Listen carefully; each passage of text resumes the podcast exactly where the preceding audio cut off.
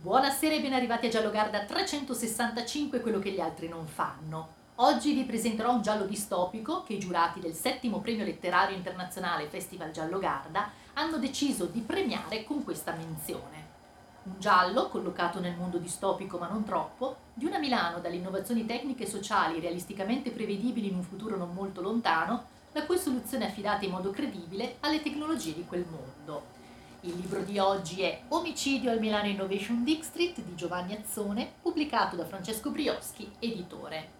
Come vi dicevo, un giallo distopico, ambientato in una Milano, la Milano del 2030, quindi non così lontana, ma totalmente diversa dalla nostra Milano.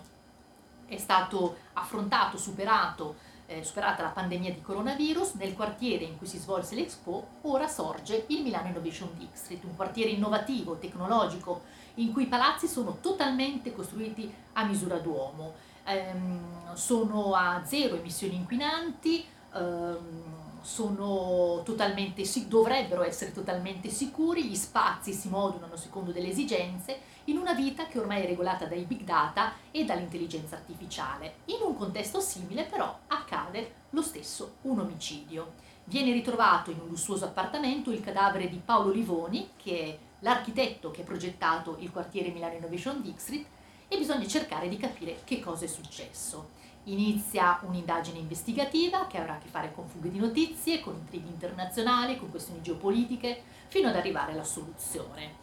Tutto questo, leggendo il romanzo, riflettiamo su un problema che è un problema molto attuale, che è quello della tutela della privacy dell'individuo e invece come vengono utilizzati quei grandi flussi di dati personali. Questo è un problema totalmente attuale.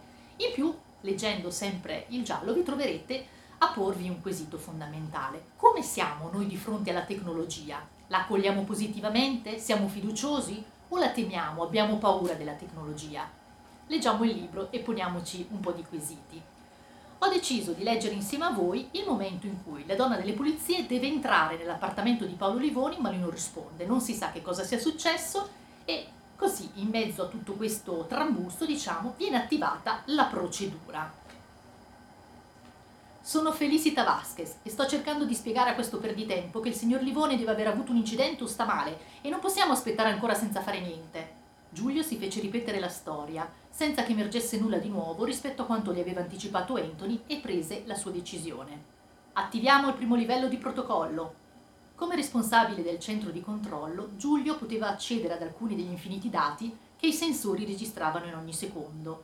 Dati sui consumi di energia, sulla posizione degli smartphone di chi lavorava a MIND, informazioni registrate dai droni e dalle telecamere di sicurezza, informazioni che potevano servire in caso di emergenza o semplicemente per ottimizzare l'uso delle risorse all'interno dell'area, evitando di condizionare o riscaldare spazi dove non c'era nessuno, o indicando rapidamente agli studenti universitari dove trovare un luogo libero in cui accamparsi. Tutte queste informazioni venivano archiviate all'interno della Data Facility nazionale, ospitata proprio dentro Human Technopole, il centro per l'analisi dei dati sociali. Istituzioni, centri di ricerca e imprese potevano accedere ai dati con diversi livelli di sicurezza. Il primo livello di protocollo, in particolare, consentiva a Giulio di conoscere alcuni dati personali di chi viveva a MIND, tra cui il contenuto dello smartphone.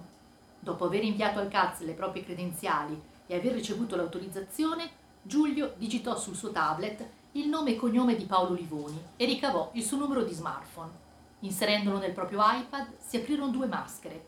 La prima indicava chiaramente la posizione in cui si trovava il telefono proprio sopra di loro, presumibilmente nell'appartamento di Livoni. La seconda riportava tutti i contatti dell'architetto, anche solo l'elenco dei preferiti, conteneva diverse decine di nomi. Giulio mostrò l'elenco alla Vasquez. «C'è qualcuno che conosce? Sa chi potrebbe essere in contatto con il professore?» «Ma non capite che il professore deve essersi sentito male? Perché perdete tempo?» «Stia calma, per favore, media retta. Dobbiamo seguire le procedure. Riconosce qualcuno?» Dopo uno sguardo alla lista dei nomi, la Vasquez indicò quello di Lisa Cohen. «È la moglie dell'architetto!»